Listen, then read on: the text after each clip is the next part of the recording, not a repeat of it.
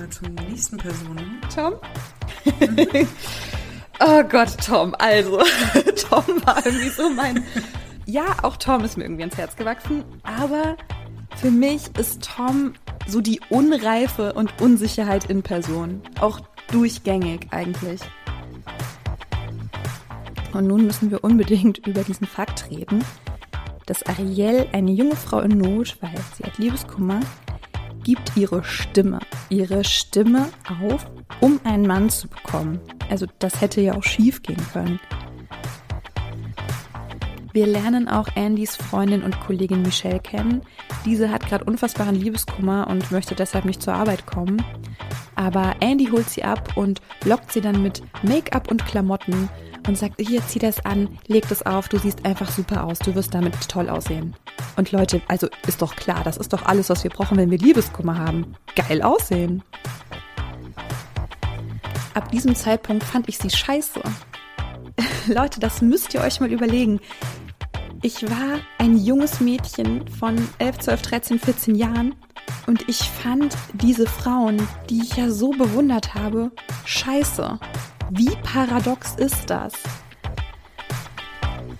Und in einer der ersten Szenen sehen wir auch, dass er eine Konferenzschaltung einberufen lässt von Melody und in dieser Konferenz mit drei Frauen gleichzeitig Schluss macht, während seine neue Affäre im Hintergrund sitzt und den noch fröhlich zuwinkt. Und ja, so würde ich mich tatsächlich schon als Kind und auch heutzutage immer noch beschreiben, so auch selbstständig und nicht die ganze Zeit von Leuten umringt und gerne auch mal ein Buch in der Hand. Ja, Belle ist einfach ein Trainee, ne? Die ist eine ja. Introvertierte. Sie ist eine von uns. Oder wir sind eine von ihr. Ja.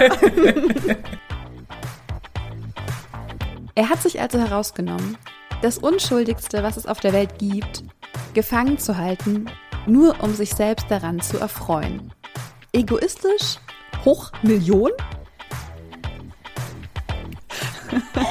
Warum heißt es Balls und nicht a handful Karen?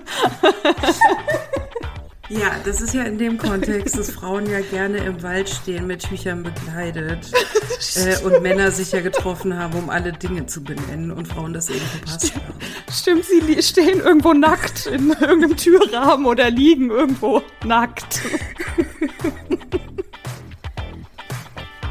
Also wir sehen auch, dass es total normal und total schön sein kann, einen gegengeschlechtlichen Freund oder eine gegengeschlechtliche Freundin zu haben.